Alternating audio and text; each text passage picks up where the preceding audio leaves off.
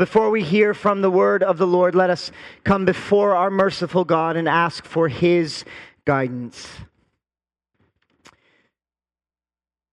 Our Father, you are the Lord who is faithful in all your words and kind in all your works. You uphold all who are falling and raise all who are bowed down. The eyes of all look to you, and you give them their food in due season. You open your hand and satisfy the desire of every living thing. So we look to you now to receive the food of your word. We ask you to open your hand and satisfy our desire to know you and be known by you. Uphold us by your word and spirit, for we are falling. Raise us up with Christ, for we are bowed down. And in your light, let us see light now. We ask these things in the name of our Lord and Savior Jesus Christ. Amen. Hear now the word of the Lord from John chapter 14, verses 25 through 31. Our Lord Jesus is speaking to his disciples on the night when he's to be betrayed. This is his farewell discourse. And he says, These things I have spoken to you while I am still with you. But the Helper, the Holy Spirit, whom the Father will send in my name, he will teach you all things and bring to your remembrance all that I have said to you. Peace I leave with you, my peace I give to you. Not as the world gives, do I give to you. Let not your hearts be troubled, neither let them be afraid. You heard me say to you, I am going away, and I will come to you. If you loved me, you would have rejoiced, because I am going to the Father, for the Father is greater than I. And now I have told you before it takes place, so that when it does take place, you may believe. I will no longer t- talk much with you, for the ruler of this world is coming. He has no claim on me, but I do as the Father has commanded me, so that the world may know that I love the Father. Rise, let us go from here. For the second time in his farewell discourse, Jesus tells his disciples, Let not your hearts be troubled. And here he adds, Neither let them be afraid. Now, they have just shared their Last Supper together. Judas has left to betray Jesus. And in a few hours, Jesus will be arrested. The disciples will scatter. Peter will deny ever knowing Jesus, and Jesus will be crucified. So these are troubling and frightening circumstances. And yet, the Lord doesn't want his disciples to be troubled. He doesn't want them to be afraid. Instead, he wants to promote their faith. Verse 29 I have told you before it takes place, so that when it does take place, you may believe. And he wants to produce joy. Verse 28 If you loved me, you would have rejoiced. And he wants to provide peace. Verse 27 Peace I leave with you, my peace I give to you. Promote faith, produce joy, and provide peace. That's the purpose of Jesus' farewell discourse to his disciples, which begins at the end of chapter 13 and goes to the end of chapter 16. He knows they're troubled. He knows they're afraid, and he knows that the next few hours and days are only going to increase that trouble and fear. So, because he deeply loves them, he gives them what they need more than anything else, and that is his word. Oh, what a gracious gift the word of God is to troubled and frightened souls. Jesus speaks to prepare, preserve, and protect his disciples then and in all ages as they inevitably face troubling and frightening circumstances. Which means these words are for you now if you will listen and believe. And as Jesus speaks, he provides three bullets to load your gun with that you can fire into the heart of your doubts and your fears. The first promotes faith, the second produces joy, and the third provides peace. So, number one, Christ's holy emissary came to continue Christ's holy ministry. Jesus has been clear. He is leaving. He will leave through his death, and then he will leave again through his ascension. But he has promised to send his disciples another helper, another advocate who will be with them as they remain on the earth. And in verse 26, we learn this helper is the Holy Spirit, and he is coming to continue Christ's ministry in light of Christ's completed work.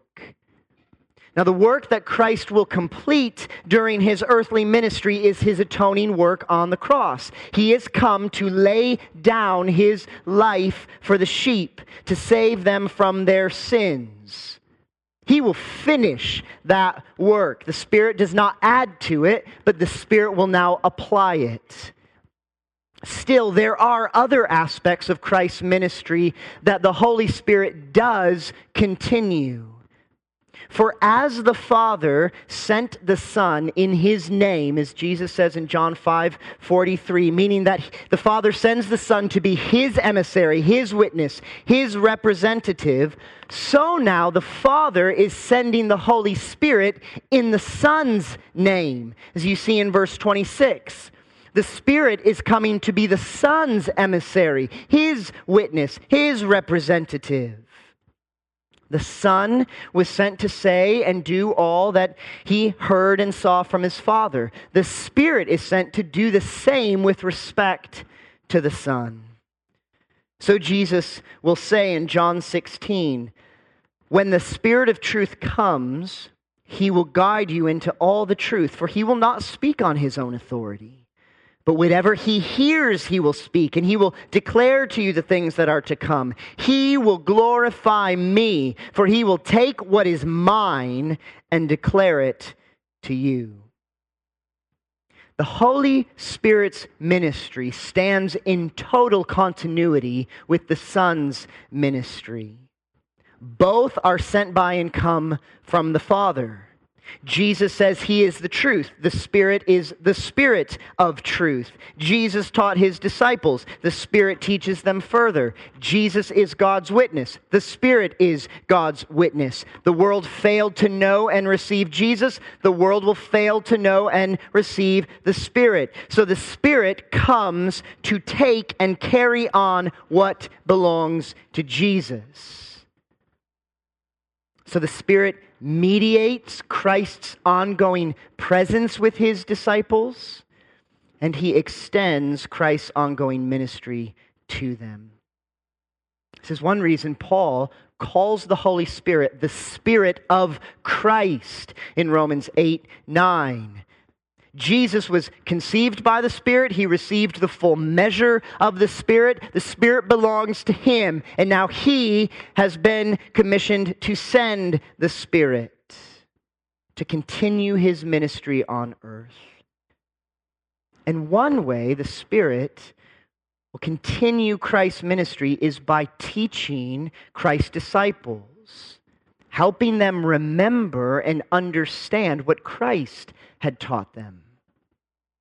So when they are sent out to be Christ's witnesses, they will have with them Christ's chief witness, the Holy Spirit guiding them every step of the way.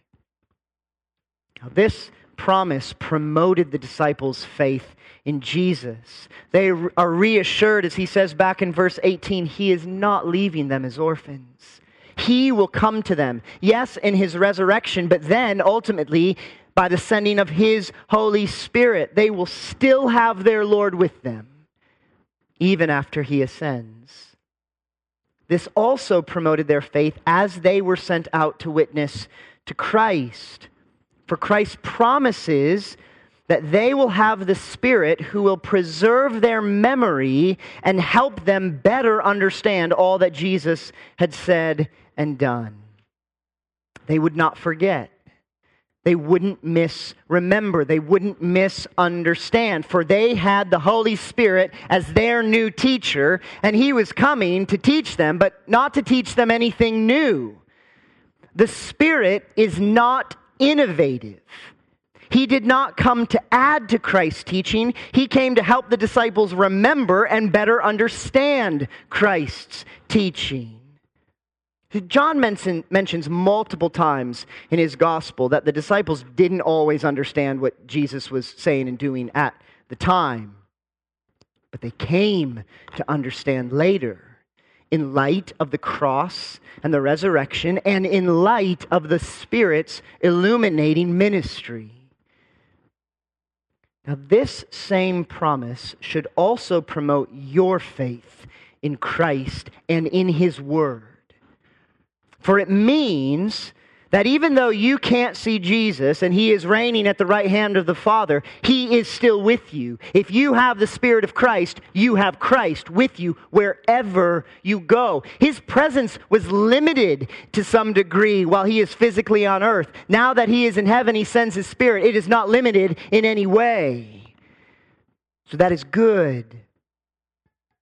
But this should also promote your faith in Christ's word because it means you can unwaveringly trust what you read in your Bible.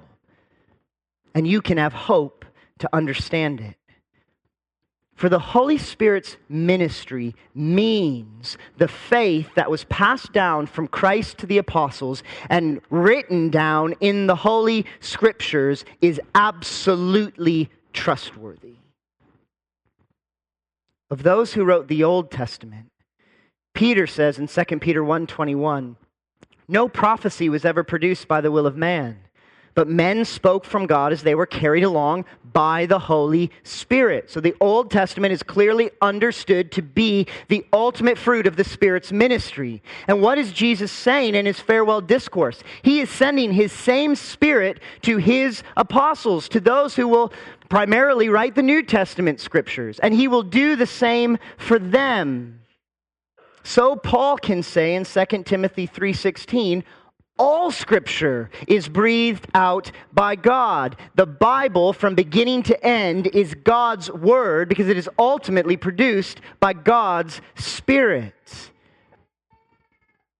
So it's encouraging to know the apostles were eyewitnesses of Christ but even eyewitnesses can forget, they can misremember. Throughout the gospel accounts, the disciples are often portrayed as confused or clueless. So it would be fair to ask how do I know I can trust what they wrote down?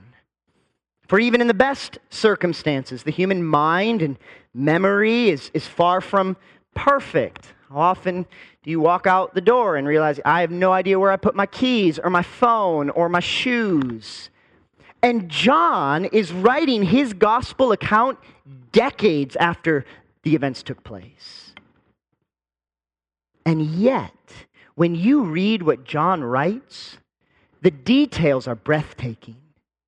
John remembers exactly how Jesus tied the towel around his waist before he washed his disciples' feet.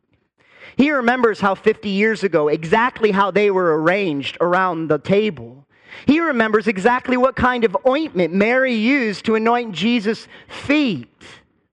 And yes, this confirms John is an eyewitness of these events, but it also confirms the promise of Christ and the power of the Holy Spirit.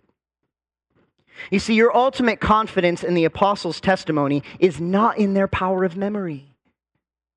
It is in the reliability of Christ to keep his promise and the reliability and power of the Holy Spirit to do as he was sent to do.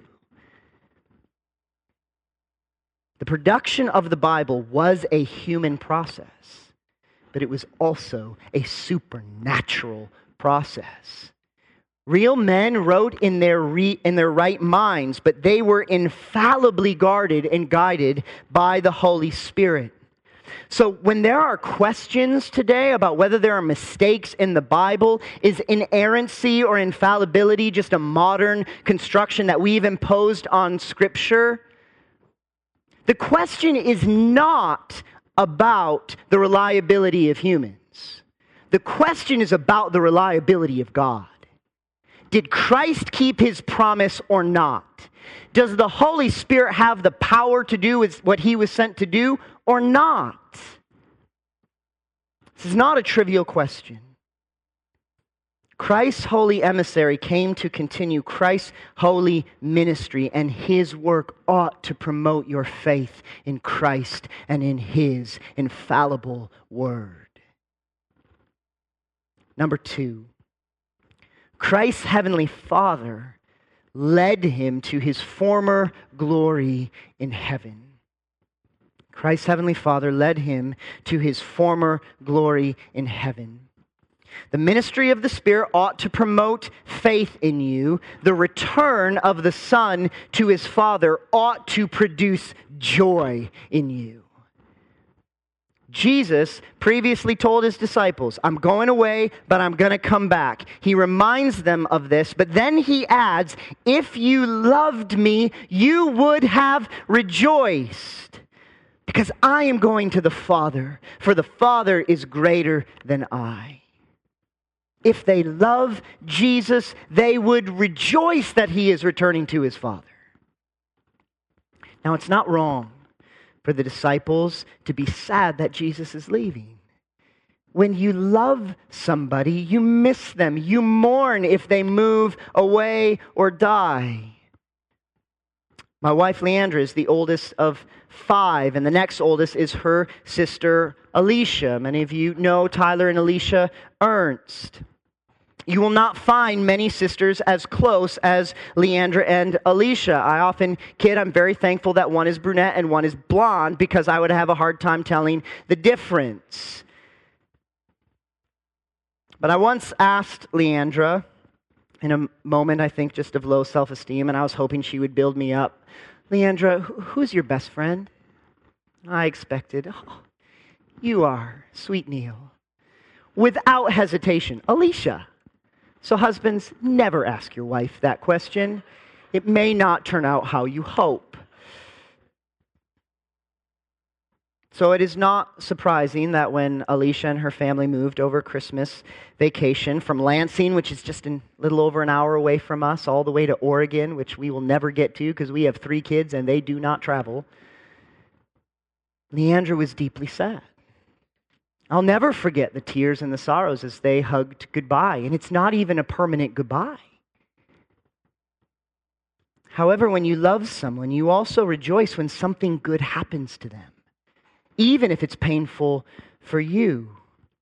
So, even though Leandra was deeply sad to see her sister go, she also rejoiced because she knew they were doing what was best for their family. They're moving to a part of the country where you actually see the sun, I hear, and it, it's great.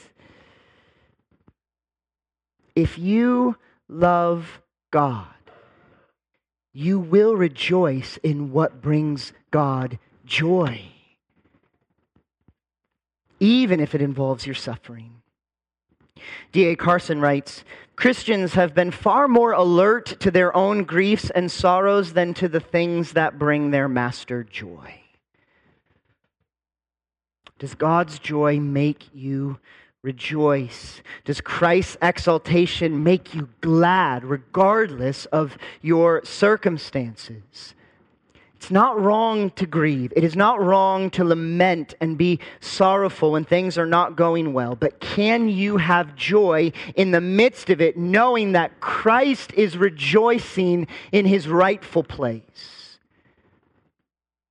Jesus has comforted his disciples, telling them that his going will be for their good, and he'll make that point again later. But here, he says that his going will be good for him Because he will return to the Father he adores, and he will return to his former glory. Paul explains in Philippians 2 that Jesus willingly humbled himself as the Son took on human flesh in his incarnation. He entered into a state of humiliation. In a sense, he set aside his glory, not ceasing to be God, but not coming in the full display of his divine glory. He leaves his throne and takes the form of a servant. But through the cross and the resurrection and the ascension, the Father would exalt Christ once again. He would return to the glory he had with the Father before the world existed, as Jesus will pray in John 17 6. I believe this is the implication of what Jesus says in verse 28 For the Father is greater than I. He's not saying the Father is greater in essence. Jesus has been abundantly clear. He and the Father are one. Jesus is truly God. Neither is he implying, as some argue, that there is an eternal functional subordination of the Son to the Father. Yes, there is an order in the Trinity, but it goes too far to speak of an essential and eternal subordination of persons within the Trinity. What he means is that the Son willingly humbled himself in his car- incarnation, coming as a suffering servant, and in this sense, the Father is greater than him now. But the Father will glorify and exalt Christ so that the Son will return to his former glory with the Father.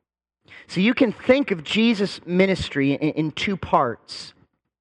From his conception to the cross is his ministry of humiliation, all of his suffering. But then, through the cross, the resurrection, and the ascension, he enters into his eternal ministry of exaltation. So he will forever be the incarnate Lord. The Father will always be greater than his humanity, but he will no longer be so in a state of humiliation. He will be so in a state of exaltation. And this ought to give you joy because it gives Jesus joy. Can you rejoice in every circumstance, knowing the one you love is back with the one he loves and is, and is enjoying his rightful glory with the Father? If you love him, you will find joy in his joy, even in your sorrow. This is one way the Christian is, as Paul says, sorrowful, yet always rejoicing. Christ's heavenly Father led him to his former glory in heaven. The Son is exalted and joyfully reigns, and this ought to produce joy in those who love him above all else. Number three, Christ's peace is your possession. The Spirit's ministry promotes faith. The Son's exaltation produces joy. But Christ also provides the Christian with the gift of His peace. Verse 27, Jesus says, Peace I leave with you, my peace I give to you. Not as the world gives, do I give to you. Oh, how we long for peace, don't we? and often find it elusive. Holding on to a sense of peace can feel like gripping water, it's always just seeping through the cracks. But this is because we tend to think of peace in worldly terms. But the Christian's peace is not the peace of the world.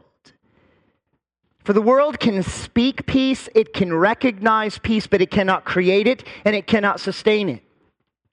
The world can speak peace, but it cannot create it when it is not there. So you think of the false prophets in Jeremiah's day who would cry out, Peace, peace, when there was no peace. But saying it didn't make it so.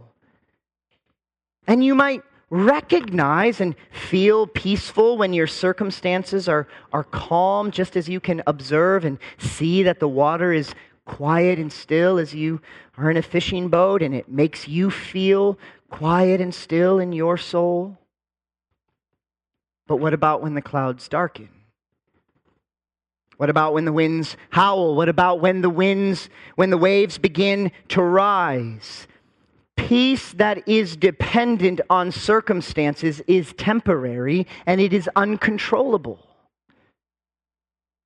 But this is not the peace Jesus gives to his disciples. It is not as the world gives. The peace Jesus gives is eternal, it is effectual, and it is untouchable because it is his peace. It's not a mere declaration. It's not dependent on fickle circumstances. It is a peace founded upon an unchangeable reality because it is the peace of an unchangeable person. If you are a Christian, you do not possess the peace of a changing world. You possess the peace of the unchangeable Christ. And to possess Christ's peace first means you possess eternal, effectual, and untouchable peace with God Himself. For when you are united to Christ by faith, your status before and relationship with God is the very same as Christ's. This means you never stand before God as one condemned, and your relationship with God is never marked by wrath, hatred, or animosity. Jesus says in verses 30 and 31 I will no longer talk much with you, for the ruler of this world is coming. He has no claim on me, but I do as the Father has commanded me, so that the world may know that I love the Father. The ruler of this world is just one way to refer to the devil. He is coming in the sense that he has now possessed Judas. The, the events and circumstances are in place for Christ to be arrested and crucified. So Satan is working to kill the Son. But notice two things. First, the devil is called a ruler, and he is working to kill Jesus, but he is not the primary cause of the crucifixion. Jesus does not go to the cross because the devil is in charge and he has to submit to him. Jesus goes to the cross because his Father is in charge and he always lovingly does what his Father tells him to do. So you notice, even as Satan possesses Judas after the foot washing, Judas does not get up and go to betray Jesus until Jesus tells Judas he can go. He says, You go now and do what you intend to do. Jesus is, is in control the whole time. The Father is in control the whole time. Second, the devil does not command Jesus because he has absolutely no claim on Jesus. He cannot accuse or condemn Jesus because Jesus is without sin. And Paul says the sting of, of death is sin, and the power of sin is the law. But Jesus has no sin, so there is no sting. Jesus has no sin, so there is no power to condemn him. If the devil points to the law, all he's going to point out is Jesus' righteousness. Death and the devil have no claim on the sinless Savior. The great accuser cannot accuse him, and the great killer cannot kill him. And yet, Jesus willingly lays down his righteous life and takes upon himself the sin of his people, paying the penalty of their sin, suffering their condemnation, bearing the Father's just wrath which they deserved. So Paul says in 2 Corinthians 5:21, "For our sake he made him to be sin who knew no sin, so that in him we might become the righteousness of God. And this means that everyone who puts their trust in Jesus alone for salvation no longer stands, not even for a second, before the Father is one condemned. Christ takes your condemnation. You stand before God as Christ stands before God. And so Paul can say without equivocation in Romans 8 1, there is therefore now no condemnation for those who are in Christ Jesus. Do you hear that? It does not matter what you have done, how many times you have done it, or how perverse your heart is. The very second you place your faith in Jesus Christ alone for your salvation, all of your guilt, shame, and condemnation is gone for all eternity. It doesn't come and go. No condemnation. And if you are not condemned before God, then you have peace with God. And so Paul says again in Romans 5:1, "Therefore, since we have been justified by faith, we have peace with God through our Lord Jesus Christ. And since it is Christ's peace, it is eternal, it is effectual, and it is untouchable." The other side of the coin is that you stand before God as one who is righteous and you share a relationship with him that is always marked by joy, delight, and love. For just as Jesus is always pleasing to his Father, so now are you. Jesus says, I always do the things that are pleasing to him. The Father himself declares of Jesus, You are my beloved Son. With you I am well pleased. And here is the amazing news of the gospel. When you are in Christ, that declaration becomes true of you. As the Father loves the Son, so he loves you. That's amazing. And this means, Christian, that the devil has no claim on you. Do not listen to him. Do not serve him. He is not your master. He cannot accuse you anymore. But you say, I still have sin. Yes, but it is forgiven sin. It is sin that has been paid for by the blood of Jesus. And so, though your sins are like scarlet, they shall be as white as snow. Though they are red like crimson, they shall become like wool. Isaiah 118. Psalm 103, verse 12 As far as the east is from the west, so far does he remove our transgressions from us. The Lord says in Hebrews 8:12, "For I will be merciful toward their iniquities and I will remember their sins no more." So when the devil shows you the law, you point to Christ's fulfillment of the law. And when the devil points to the penalty of your sin, you point right to the cross. That's the answer. It's the only answer. The promise for those who are in Christ is that as you confess your sins, you live every day in the forgiveness and peace that Christ has purchased for you on the cross. John says, If we confess our sins, he is faithful and just to forgive us our sins and to cleanse us from all unrighteousness. So never think for a second that when we confess our sins here on Sunday morning, that that's some morbid introspection. That is an act of joy to confess confess your sins and enter into the forgiveness that is yours in Jesus Christ. So when the devil accuses you, when your own heart seeks to condemn you, let it lead you to confession if necessary, but never let it lead you to a sense of condemnation, for that doesn't exist for you anymore. You possess the peace of Christ, and therefore you possess e- eternal, effectual, and untouchable peace with God. It also means you possess eternal, effectual, untouchable peace in the world. Your peace in the world is not circumstantial. You couldn't have peace in the world if it was circumstantial. For Jesus will be very clear later in John chapter 16, verse 33 In the world you will have tribulation.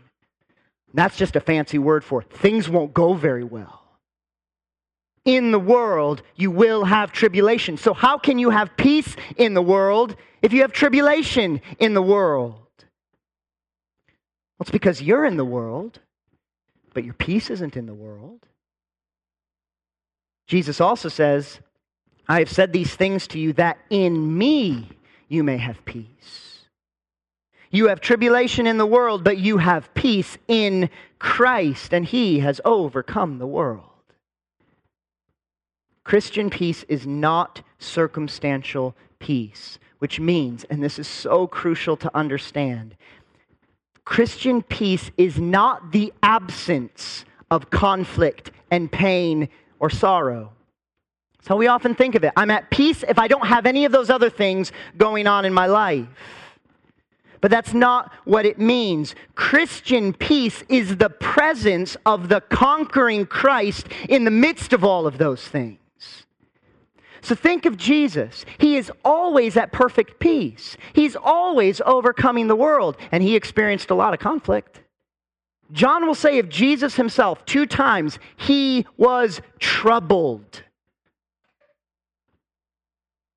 So the presence of trouble and troubled feelings is not the absence of peace. It wasn't for Jesus, and it isn't for you. Christian peace is the presence of an objective reality, even in the face of subjective trouble and sorrow. So, just as the Christian can be sorrowful yet always rejoicing, the Christian can be troubled yet always at peace. This is why I think Paul says that Christian peace is a peace that surpasses all understanding. The world just doesn't get it. It surpasses human understanding because it, it's not the peace of man dependent on circumstances. It's the peace of God regardless of circumstances. So the world might look at your circumstances and say, You have no peace. You live in a nation of political chaos. Have you heard of the coronavirus? Your marriage is in trouble. Your kids are struggling. You are crippled by fear and depression. There is no way you have peace.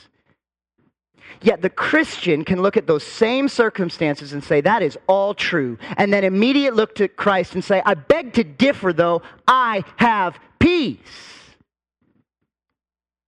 It's not my circumstances, it's my Christ. But this still elicits the question how do you persevere in the peace that you possess? In other words, how do you experience the reality of Christ's peace in you? For you have it, but if you're honest, you probably often feel more trouble and fear than you feel a sense of peace. And while this will always be the case to some degree, I do believe that God wants his people to increasingly live in the peace that they have. I believe that because Jesus says in John 16 33, I have said these things to you so that in me you will have peace. He wants you to have peace. So let me close with just trying to help you persevere in the peace you possess. First, you need to remember that Christian peace is a fruit of the Holy Spirit. It's in that list in Galatians 5. So you do not possess the peace of Christ apart from the Spirit of Christ. Persevering experientially in the peace you possess is a supernatural work of the Holy Spirit. It's no coincidence. Jesus says he will send the Holy Spirit immediately before he says, Peace I leave with you, my peace I give to you. The gift of peace is inseparably tied to the gift of the Holy Spirit, for it is the peace of Christ, and the Spirit is the Spirit of Christ. But just because it is a supernatural work doesn't mean that you are passive. And it doesn't mean you just idly sit around waiting to feel at peace. Like all of sanctification in the Christian life, God is working and you are working. Which is why Paul can say in Philippians 2 work out your own salvation with fear and trembling, for it is God who works in you both to will and to work for his good pleasure. And Paul can say, I worked harder than any of them, though it was not I, but the grace of God that is with me. Therefore, you must faithfully pursue by grace what you possess by grace. And since the peace you possess is the peace of Christ, it means you must persist in fixing your gaze and setting your mind upon Him. That's what Isaiah says in Isaiah 26 3. You keep him in perfect peace whose mind is stayed on you The mind in perfect peace is the mind that just rests, it hovers over Christ. But this doesn't come naturally which is why Paul exhorts the Colossians in Colossians 3. If then you have been raised with Christ, seek the things that are above, where Christ is seated at the right hand of God. Set your minds on things that are above, not on things that are on earth you must actively seek and set your mind upon Christ. But again, this will not be easy because your indwelling sin will trouble you, Satan will accuse you, and the storms and sirens of this world will keep trying to distract and drown you. This is why when I think of the Christian life, the image that most often comes to mind for me is Peter attempting to walk on the water. Walking on water is a supernatural act. You don't just go out and do that. And yet, Peter must walk. And he only can do this as he looks to Christ. Yet we read So Peter got out of the boat and walked on the water and came to Jesus. But when he saw the wind, he was afraid, and beginning to sink, he cried out, Lord, save me. He got distracted started looking at his circumstances and not at his Christ. And this is what happens to us every day. So, how do you fix your eyes and set your mind upon Christ? Well, if you're hoping for some innovative idea or quick fix to magically remove all your doubts and fears, then I am about to disappoint you. I'm not going to tell you anything you probably don't already know. The Spirit's not innovative. I don't have a right to be innovative. But I will tell you what the Bible says, and I will remind you of what you hopefully already know. Paul commands the Colossians let the peace of Christ rule in your hearts. That's what we want. Let the peace of Christ rule in your hearts. How? He immediately follows up with, Let the word of Christ dwell in you richly. For the peace of Christ to rule your heart, the word of Christ must dwell in your heart. But he goes on, teaching and admonishing one another in all wisdom, singing psalms and hymns and spiritual songs with thankfulness in your hearts to God Paul tells the Philippians, Do not be anxious about anything, but in everything, by prayer and supplication with thanksgiving, let your requests be made known to God. And the peace of God, which surpasses all understanding, will guard your hearts and your minds in Christ Jesus. So, do you hear that? What's the answer? You, pers- you pursue and persevere in the peace you possess by making God's wonderfully ordinary means of grace your daily diet. You read, you meditate on, and you memorize the word. You pray. You participate in corporate worship and the sacraments. You, did you hear that in Colossians 3? One of the ways the peace of Christ is ruling in our hearts, one of the ways the word of Christ is dwelling in our hearts, is as we are singing to each other. See, when we sing, we're not just singing to God, we're singing to one another. We are exhorting, we are encouraging one another through song, through teaching. Look to Christ, He's your hope. But, you say, I have prayed. I've read my Bible. I'm hearing this, so I'm at corporate worship. I participate in the sacraments. I have fellowship with other Christians and I don't feel any better. Well, to this, I gently remind you that Jesus never said it would be easy and he never said it would be quick. The Christian life is taking the hard path. The Christian life is taking up a cross. And this is why I frame the question as how do you persevere in the peace that you possess? Your pursuit of peace is lifelong. So you pray, you read your Bible, you faithfully attend corporate worship, you participate in the sacraments, and you do it day after day, week after week, month after month, year after year, until you die or Christ returns. There is not a point in the Christian life that you graduate p- uh, past these things to, to the real supernatural means of grace. That you get the real answers that makes everything better. You live in this reality until the Lord calls you home. So, brothers and sisters, occasional Bible reading and five minute devotionals, while that is a good start and better than nothing, that will not sustain you through the Christian life. The word of Christ must dwell in you richly. You need to know the word inside and out so when you hear those accusations without a second thought, you can swing the sword of Romans 8 1. No, no, no, devil, there is no condemnation for me. I'm in Christ Jesus. Attending corporate worship once or twice a month. Again, it's good start. Will not sustain you. You need to be with other brothers and sisters. You need to hear the preaching of the word. You need to sing together. You need to pray together. You need to confess together.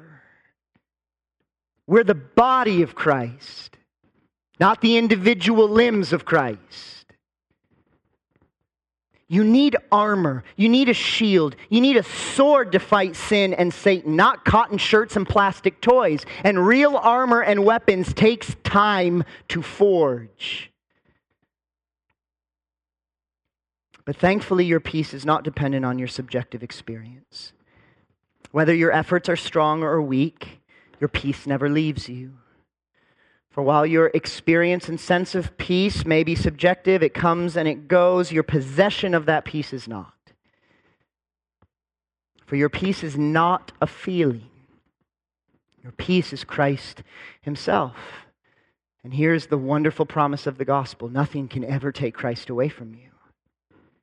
So Paul says, For I am sure that neither death nor life, nor angels nor rulers, nor things present nor things to come, nor powers, nor height nor depth. And I love that because I think that in part means whether I'm feeling at my highest or feeling at my lowest, my condition isn't changing nor anything else in all creation will be able to separate us from the love of God in Christ Jesus our Lord. You cannot be separated from Christ, and so you cannot be separated from your peace. Your peace is eternal, it is effectual, it is untouchable, which means you are called to daily pursue by grace what you already possess by grace and what you will never lose because of grace.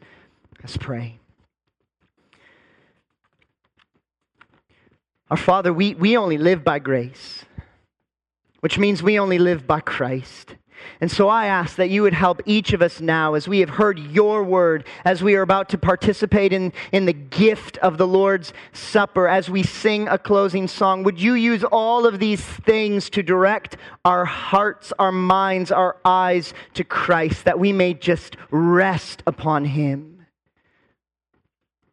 You can only do this by the power of your Spirit but we ask you to do it. In Jesus' name, amen.